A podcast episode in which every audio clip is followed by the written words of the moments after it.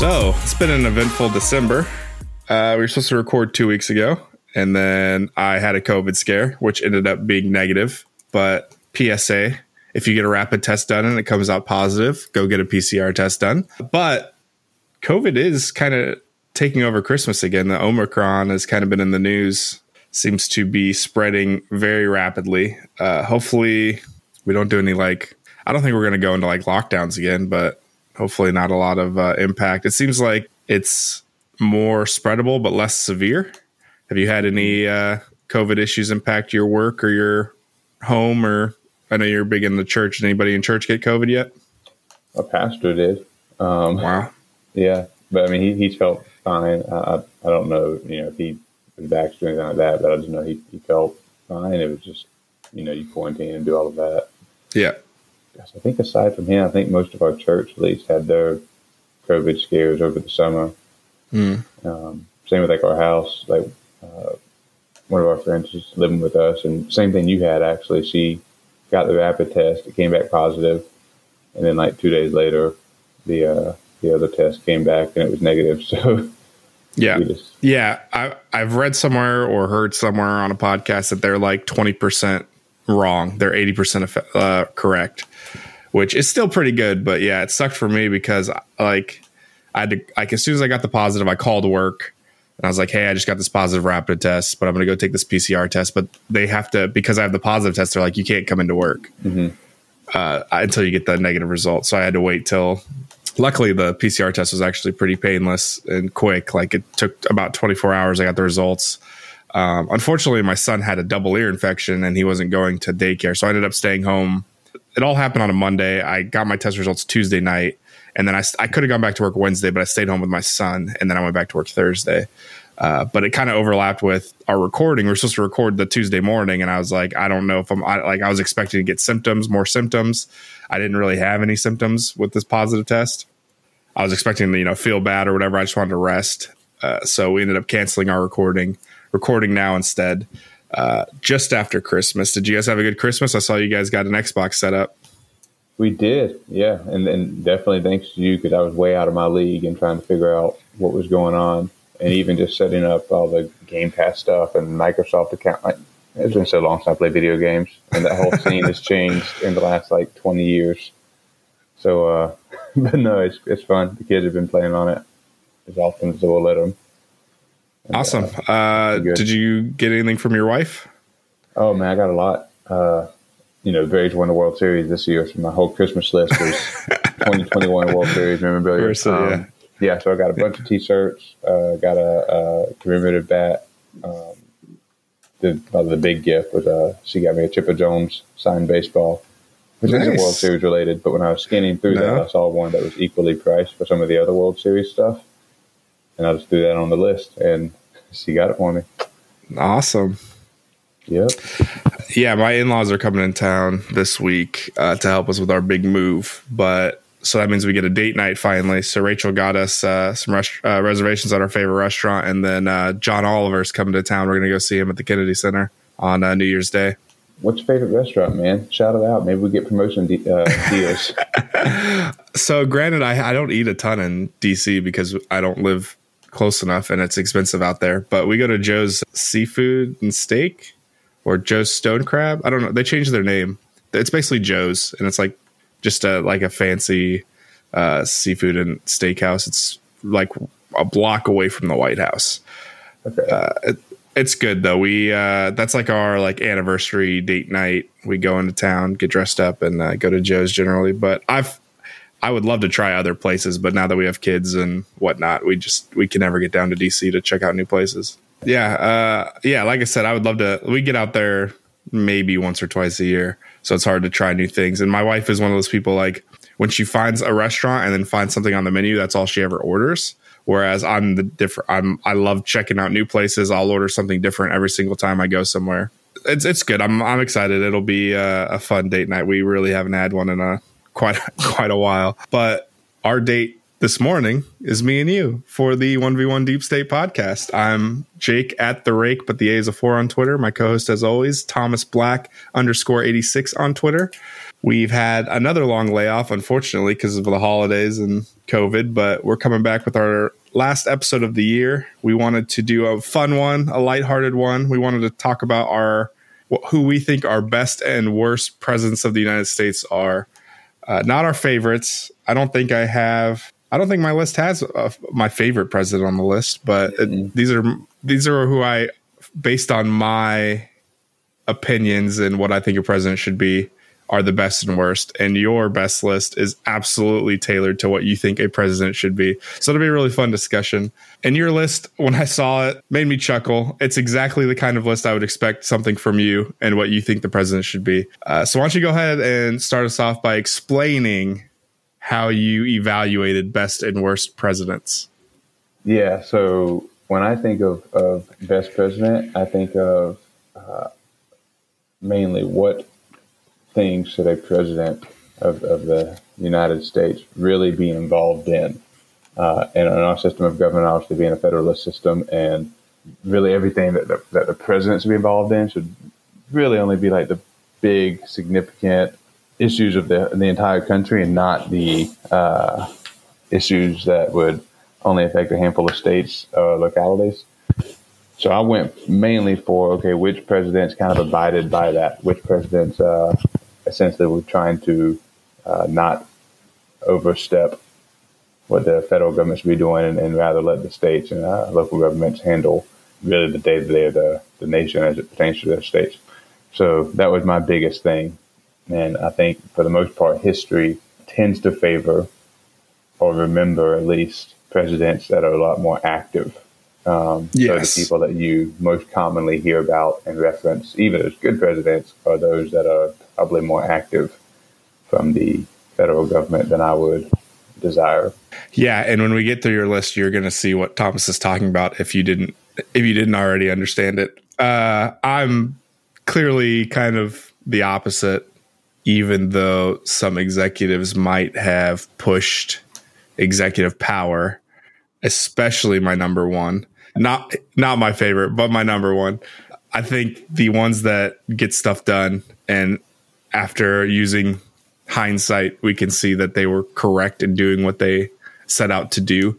Uh, that's kind of how I ranked my list. Uh, they're definitely, I think, for the three spot, I had a few.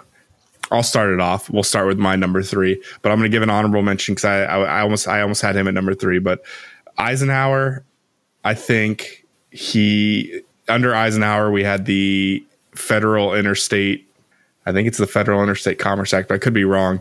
Regardless what it was called. Yeah. He helped usher it in, built all the interstates. Without the interstates, I mean, there's no interstate commerce, there's no travel, there's no it was a big it's a big reason why we have suburbs, we have exurbs. He kind of laid the foundation, and the infrastructure for modern America in a way that didn't really in a way that was different than FDR. FDR did it th- like his social policies were different, right? But Eisenhower literally literally built the infrastructure for what we have today. So I think that's I think that's worth a shout out, worth an honorable mention. He had some flaws as a president, I would say. Yeah. He was the one that kind of set the stage for Vietnam. So I, I was kind of torn between that and building the infrastructure for like we haven't had an infrastructure project like that since Eisenhower, I would say, and we might not ever again. After seeing what happened with our current uh, debate over the infrastructure bill and the Build Back Better bill, I don't think we're ever going to have enough agreement in Congress and and and, uh, and government to to do a project of that size. So yeah, I just want to give a shout out to Eisenhower, great war general. You know that never hurts. You got you got one of those on your list. So number three for me, or do you have any honorable mentions? I don't want to skip over anything. Did you? Was there somebody that you uh, almost made your list? By the way, we're starting with best. I don't know if I said that or. Yeah, yeah. Starting starting with who we think the best is. Yeah, my number three is harder. Um, in part just because my one and two. Uh, we were talking before the show. Like people are going to look at my list and be like, "Who are those people? They weren't even president." Um, and I knew that, so I wanted to have somebody that people would recognize for number three. But but again, like the, the reality is like you recognize people for what they did, not for the restraint. And if you believe in a federal government that should be mainly restrained, you wind up with a list that people don't know about or care about. but so I don't know. Like I thought, I thought about Jefferson for a little bit, especially with the Louisiana Purchase, and you know, kind of like you were saying, like with the Interstate Commerce Act, right? Like that's a, that's a big deal, significant, and, the fact that you can uh, like buy everything west of the Mississippi for you know pennies per acre. Yeah, imagine imagine if every state had like had to do their own roads like that. Like I don't think we'd ever Amazon wouldn't be able to deliver to me. We would we wouldn't have two day shipping on Amazon. That's for sure. Yeah, yeah. I, I thought about Jefferson. Thought about George Washington as well. Looked at Teddy Roosevelt, uh, but again, I, I kind of kept coming back to like I'm looking at a lot of these guys. Just got to think they're they're interesting to study. They're interesting to hear what they did, right. and, and, even yeah. when they did well, it's just like not always in line with what I think a, a president should be doing. So all of those guys would be like, man, they made good decisions, honorable people for the most part. Yeah. Um, so, yeah, that last spot's always going to be hard to fill. Yeah, I think so too. I think there's a lot of close ones. Why don't you give us your number three best president ever? So my number three, uh, I settled on President Ulysses Simpson Grant a big reason. Well, uh, yeah, again, so honestly, that was one of those that was like, okay, people need to know at least somebody on my list. Um, and I really felt like uh, a lot of the ways he used uh, executive power, especially when it comes to civil rights, was really exactly what the federal government should do. Um, if the local government and the state government are not protecting life, liberty, and property, then the federal government should step in and sure, you know, the, the, those those inalienable rights are uh, afforded to each of the citizens, and that wasn't happening. Uh, didn't do it perfectly. I mean, you know, especially you know, writ habeas corpus was not a, a good thing, but uh, yeah, I, I like I like what he was doing, why he was doing it. Um, you know, longer discussion for another time. Probably could have done it more often. Probably could have stayed in the South for a lot longer. But I think I think when you're going to flex your muscles from the federal government, that's the instance in which you should. So he was number three for me. Do you think after the Lincoln assassination, we get Andrew Johnson, Andrew Johnson gets impeached? Do you think that's the closest we've ever been to just like installing the head of the military and becoming like a like a military uh, junta? Because Ulysses was very popular because of the war.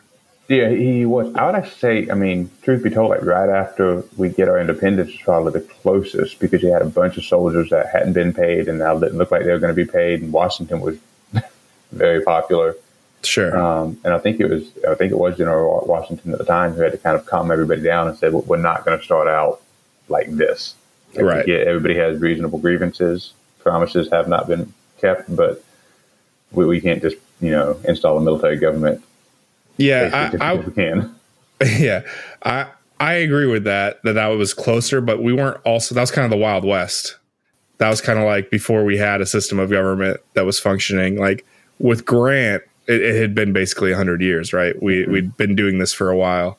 But yeah, I think, uh, I mean, he obviously got elected, so it didn't matter in the end. But I think it's an interesting point in history where uh, we were kind of not panicking, but like things were going wrong after the Lincoln assassination. Like that whole time period between uh, Lincoln and Grant was very chaotic. Yeah, yeah, and, and, I get your point. I think you know when, when President Grant elected, if it, if it had not been just uh, a few years prior, where we already had our Civil War, um, that would have been the time where, where, like things could have just fallen apart, and mm. really you could have continued to look at the South as enemies and uh, treated them as such. And, and, I don't think he did that, you know, at least not in, in, in any any way that's like significantly abusive or what you might expect, you know, from from previous examples in history. But I think that's where, like, with how intrusive he was from the South's perspective with the federal government, if they hadn't just lost the war, then that, that probably would have been a, a time of just like complete falling out if they had any means to really resist like they did 10 years prior. Yeah. And I think it's one of those things too where Grant Grant also could have come in and flexed a lot more power. And I thought he was fairly restrained given his popularity and uh, the state of the country at the time. So yeah, I, I don't have any disagreements with Grant. It's just the rest of your list is funny. what, what, was what was the word or phrase that came to your mind when I sent you my list? Uh, standard. I was like, oh, this is standard. This is like I wasn't expecting. You're not the kind of guy that's Another disappointed opinion from Thomas. Come to expect it. it. is very, very. I mean, I wouldn't have picked this list exactly, but like once I saw it, I was like, okay, this is this is a Thomas list for sure.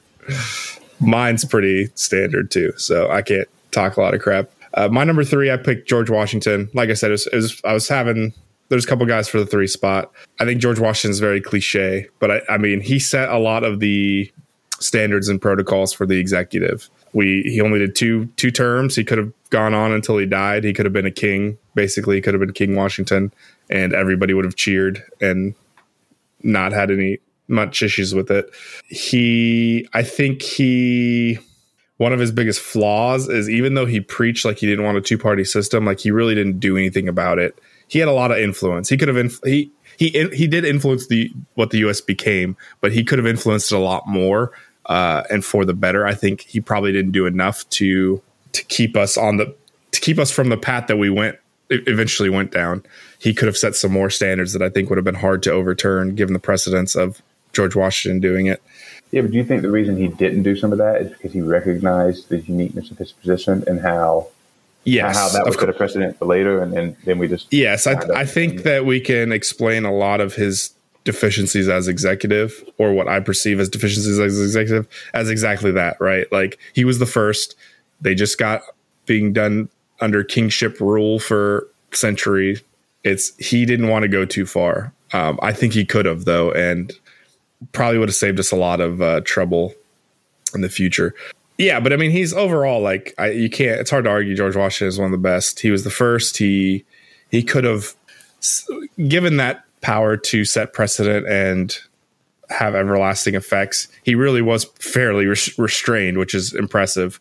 Uh, a lesser man might have gone down a more tyrannical road, but I think him being, you know, the general of the Continental Army, you know, he was on the front lines. He saw he he'd lived under British rule long enough, like he knew all the like all the pitfalls and the traps, and basically instead of being hard charging, he was way more restrained to to avoid those pitfalls and those traps. Uh, it probably was needed at the time. I it's just his overwhelming popularity. He pretty much could have got away with anything, and he could have, like I said, he could have gone on. He could have stayed president until he died, and the ripple effect of that through our presidential history would have been insane. Like I can't imagine. I don't know if we would have ever settled on two terms if it wasn't for George Washington, right? Yeah, definitely. I don't think we would have because we didn't even address it until I mean mid back half of the 20th century. FDR. So if the precedent for the first 200 years was, right. yeah, just be president until you know you're not elected or until you die. Um, yeah. And, yeah, I think that would have been the, the assumption that this is what you do. So yeah, I think so too. I, I, don't think it would have gotten shorter than eight years. It would have gotten much longer. Uh, so yeah, it's. I mean, like I said, I, I think he's uh, he's an easy one. He's a he's a cliche to put in on the list, but he did do a lot uh, to set us up for both good and bad for uh, where we are today. So it's it, like the just impact alone is he's he's up there. He's he's got to make a top three list. Yeah, yeah, I, I don't argue with that. Like I said, I thought about putting him in mine as well. So everybody else, I'll probably argue with you on. All right, let's not keep the people waiting. Who's your who's this awesome person at number two that to- everybody's heard of and can name three things they did in office? I can name three things. Calvin Coolidge, 1923 Ooh. to 1929. For those who didn't know, um, yeah, oversaw the Roaring Twenties, uh, had a budget surplus, reduced the national debt to some degree, no inflation, didn't get involved like other presidents with uh, federal crop pricing, things of that nature. So Calvin Coolidge comes in at number two on my list. Yeah, I'm not. I don't have a whole lot to say about Calvin Coolidge. That's what it's a cool name. Great. You look at it, and you're just like, oh, it's perfect. Calvin Coolidge. I'm trying to think. I don't think I. Ha- yeah, I don't really have anything. The only thing I would argue is we don't see like the impact of presence until afterwards and like we don't i wouldn't necessarily attribute the roaring 20s to coolidge i guess i guess he got out of the way of a of a moving success like he got out of the way so that he didn't hamper it any but yeah i don't know if i necessarily attribute the roaring 20s to coolidge but it's good that I mean budget surplus. That's all good. No inflation. But, but yeah, and I think I think with almost every mm, yeah, I would say with almost everything, presidents get attributed the success or failure over when they preside. And yeah, of course, I agree with you. When you look at like the '90s, you know, President Clinton gets gives credit for that, but the big thing of the '90s was the technological innovation of the internet and how prevalent that became in society.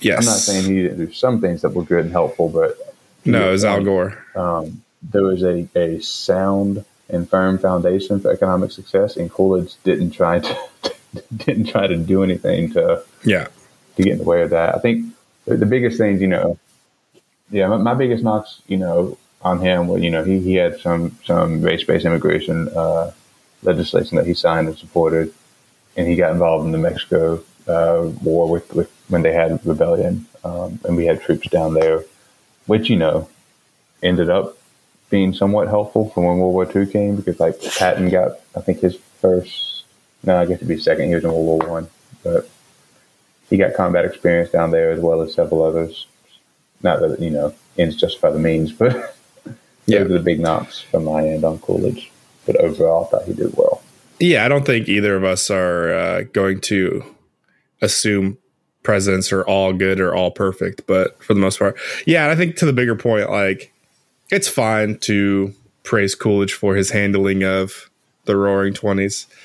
Uh, he obviously he didn't do anything to impede that, but again, yeah, I think I, I when I I wasn't ever going like I think I have beef with George Wash or uh, excuse me George Washington. Uh, uh, George W. Bush, I have beef with. You know, Trump. I've there's some stuff I didn't like from Obama but it's really hard to judge any of them because it hasn't been long enough. Like we're just now getting around to like Bush. Like we've seen the effects of Bush's presidency, you know, 12, 14, 16 years later. But for these guys, like again, I think when Coolidge was in office, it was just a matter of timing and not necessarily any of his policies. But again, I think to your point of your list is like a good thing was happening and he didn't get in the way of it. So that makes him a good president. And that, I, that's, I, I don't necessarily disagree who was the president before Coolidge? Was it Wilson? Because Wilson was the one during World War One, and then he died. There might be there, there's probably a president or two in between Wilson and Coolidge. Harding, maybe. I don't know. I, I don't. I don't have my presidents yeah, memorized in order. Yeah. Yeah, I think Wilson had the stroke, and like probably there's probably one in between. But yeah, regardless, it's an interesting and I don't want to say funny. It's an interesting pick. I think you have a good argument for why you picked him. Um, my number two, Teddy Roosevelt, not only because he's just a cool guy and teddy bears are named after him, but he did a lot to, again, another guy who set a lot of precedences and changed the executive branch. He was the one that named the White House the White House. I mean, that's, he should be number one just for that. Uh, I think it was called something stupid like the executive estate or something before that. Yeah. But yeah, so we went you know, a hundred and some odd years without calling it the White House. And it's weird that we, it's weird to think about that. He, I mean, probably an overreach and probably, probably not kosher in today's society, but he helped Panama overthrow their government and then built the Panama Canal. That's kind of like an Eisenhower level. Without that, like shipping would be completely different. I mm-hmm. think that's a huge accomplishment. Uh, but again, I think it was probably pretty underhanded how he went about that. And then national parks, he was super big into hunting, super big into conserva- conservancy, and uh, he set up the national park system. A lot of federal land. I think that probably a positive and a negative. I think a lot of people don't like the federal government owning land.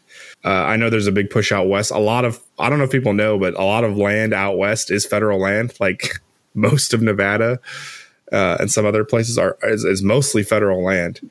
I think there are there are I think there are legitimate criticisms of having that much federal land and that some of it could be sold off to private enterprise or people. But for the vast majority, like we are very lucky to have so much so many national parks, so much federal land. Like that doesn't really there's not a lot of countries in the world that do that. Just have giant swaths of land that it's public. Anybody can go use. You can go hunt. You can go camp. Uh, that's pretty unique, and I think it's mm-hmm. one of his enduring legacies that uh, if people didn't know, they should know because it's it's it's huge. He also did some other minor stuff. He was very pro union, but he he was helped mediate a bunch of strikes and got won some labor rights for people. He wasn't like super super duper progressive, uh, but for his for his time, I think he, he was. So he was a Republican. Like this is was, this is a Republican at the turn of the century.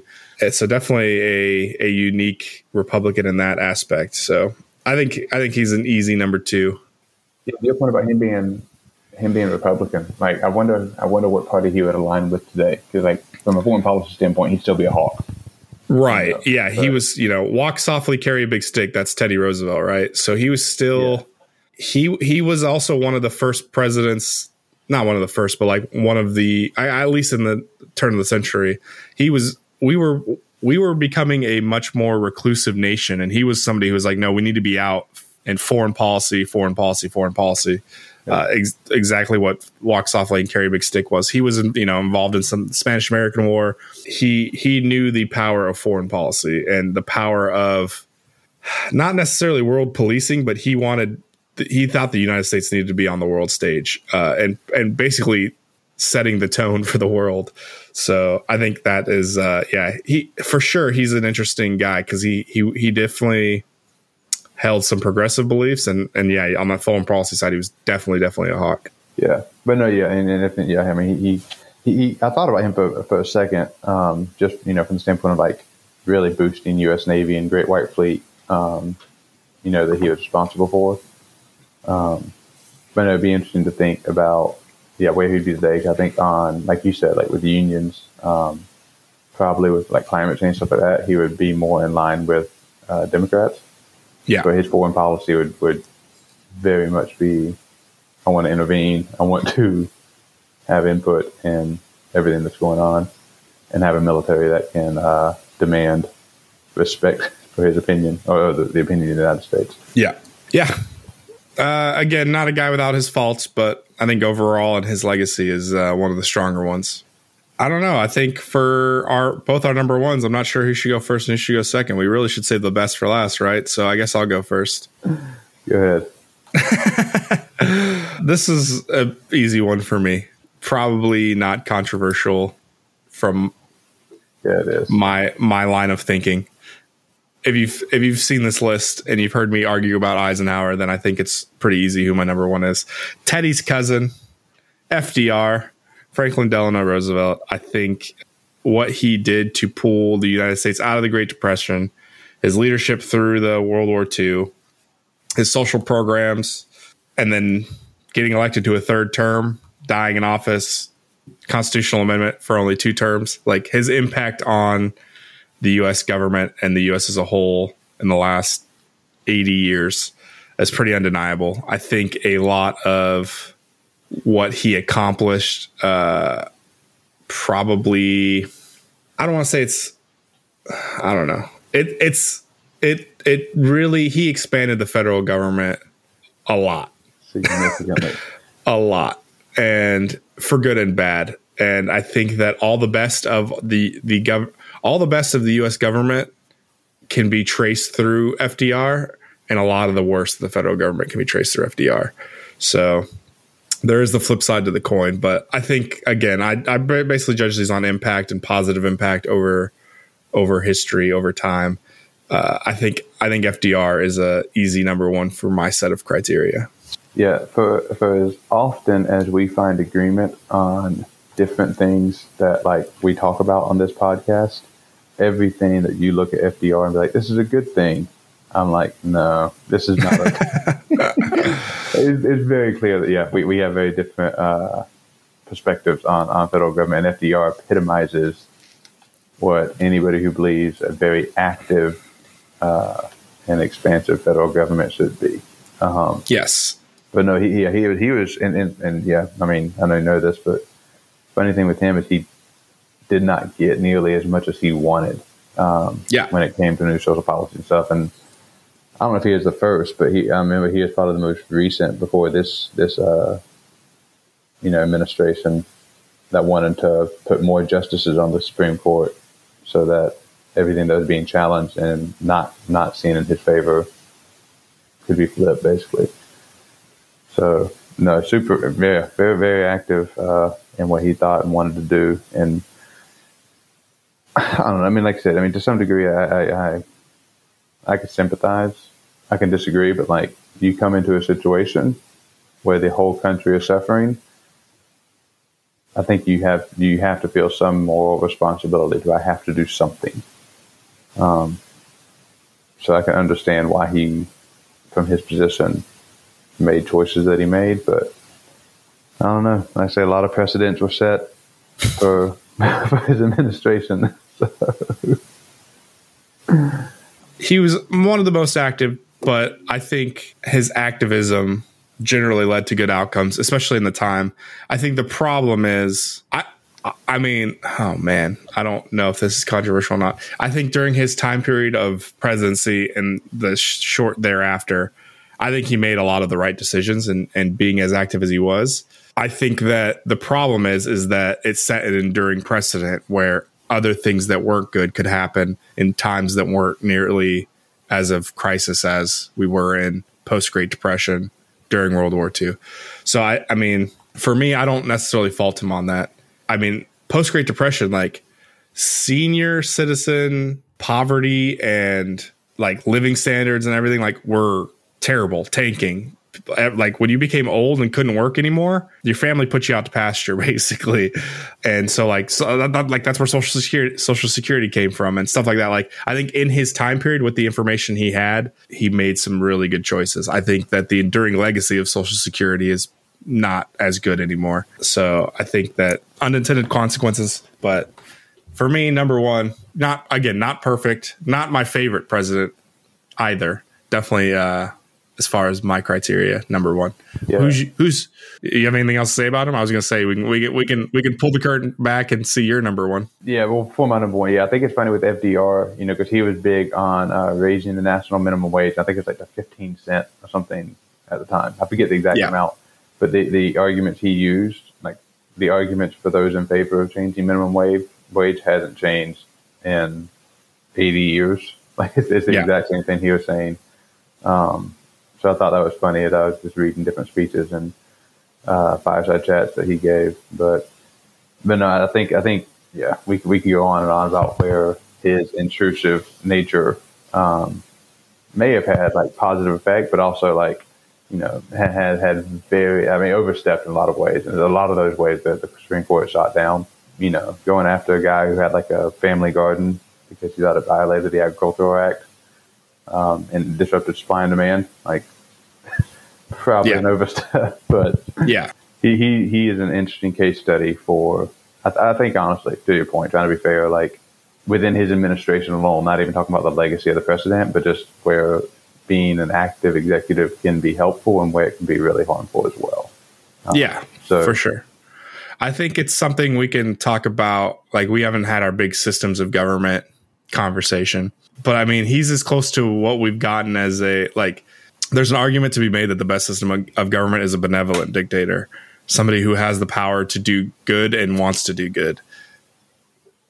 Your view of the executive is so far away from that. Like, it doesn't matter if they're benevolent or not; they shouldn't really have the power to do whatever they want, uh, which is good. Like that, that the limit on power is good. But yeah, I've read the argument that benevolent dictator that's the best one. FDR is the closest we've gotten to a benevolent dictator, in my opinion. Did a lot of good, but like I said, I think the I think a lot of the systems he set up in place were good for the time and probably have outlived their usefulness or put us on a path to where uh, we would never get off them. Right? Like we needed the welfare for the Great Depression, but it's been you know 80 years and we are a much richer country from 80 years ago so yeah it's interesting. I think that's something we can uh, add to the list of topics. But yeah i, I don't want to keep our listeners waiting. Who's your number one president of all time? Obviously Grover Cleveland. Obviously. I think everybody assumes that he is probably one of the best so I'm sure I got a lot of agreement with this. I mean they named a cartoon after him right? Grover? Uh not a cartoon sorry a, a muppet. Yes I was like what, what cartoon not Um, cartoon. I mean, there, there's Muppets cartoons too. Excuse me, but he's most mostly known. as a as a Muppet. So he's got to be the best president. I mean, come on, what a. I mean, Teddy's got teddy bears, but Muppets are way cooler. Muppets are way. Muppets did the Christmas Carol. That's true. Teddy bears any- didn't do a Christmas Carol. You don't see any teddy bears in the Christmas Carol. What uh, what what draws you to Grover Cleveland? Second most vetoes of any president in United States history. Who's number one? Surprisingly enough, FDR actually holds Wow. the record. Wow. So he's number. So so this is like a one A one B situation for you, right? in in this particular regard. Perhaps. Nope. Uh, yeah. So second most vetoes. Um, he's a big proponent of gold standard, um, and and didn't really get into the imperialism. You know the way a lot of presidents, uh, especially after him, uh, started to. So, I thought those were all ideal um, situations for a president. Um, I don't. I mean, by that time, the Federal Reserve System had already been in place for over 100 years, where he didn't really fight that battle much. I don't think he did anything to expand the power or try to get the Fed to be as active in uh, the economy as other presidents have. So, like I said, I think I think the big thing for me is, is again uh, gold standard um, and his use of the vetoes. And I think he was the only. I'm actually sure he's the only president to serve two non-consecutive terms, at least until 2024 when President Trump runs again. Yep. No comment, huh? Yeah, I mean, I don't want to derail the conversation with with the President Trump rant. Uh, he would have made my. He should make my list. If we do this, if we do this episode again in ten years, uh, he'll make my list. Uh, I just I just looked at the wiki. I just wanted to see. So 1893 to 1897, succeeded by William McKinley. So he lost to William McKinley. McKinley gets assassinated. Uh, oh wait, uh, that's his later term. Sorry, excuse me. 1885 to 1889, succeeded by Benjamin Harrison, who died in office, got a got a got pneumonia and died, shortest presidential term ever. That he should be your number He one. should be he, my number one. he did nothing in office.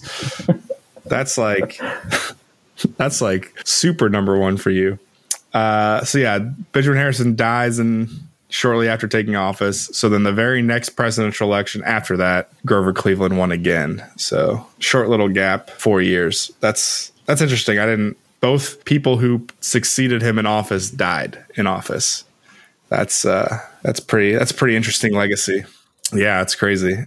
Just bad. But Yeah, clearly. Gold standard. I don't That's a another interesting topic for a conversation. What was the were they trying to go to fiat in his time or what? Like I don't I don't I don't know the history of the gold standard push. When did when did we get off the gold standard? well, we didn't get off it until uh, 20th century. Uh, gosh, I want to say 60s, 70s. I want to say that's 70s. But yeah, I think for a, a long time, um, there was always a push for, uh, yeah, being able to spend more and not being constrained. Right. I mean, yeah, even just going back to, I mean, on that principle alone, just going back to the creation of the Federal Reserve by Hamilton, you know, wanting to be able to have power to spend and uh, borrow, you know, was, was has always been a topic of debate between, you know, political parties. So, you know, he was just a big proponent of keeping it constrained, keeping it tied to something concrete and less abstract as we have now. So, but that's not without its flaws either, because Congress can just change pretty much at a whim what they want an ounce of gold to be worth. So, That's true. Well, it's quite quite the interesting list of best presences ever. Just to recap, Thomas's list is Grant at three, who you may have heard of. Coolidge, Calvin Coolidge at two, great old Calvin, and Grover Cleveland at one. So we got Calvin and Hobbes, clearly named after this Calvin Coolidge, and then we got Grover. Clearly, I mean, I'm starting to see a pattern.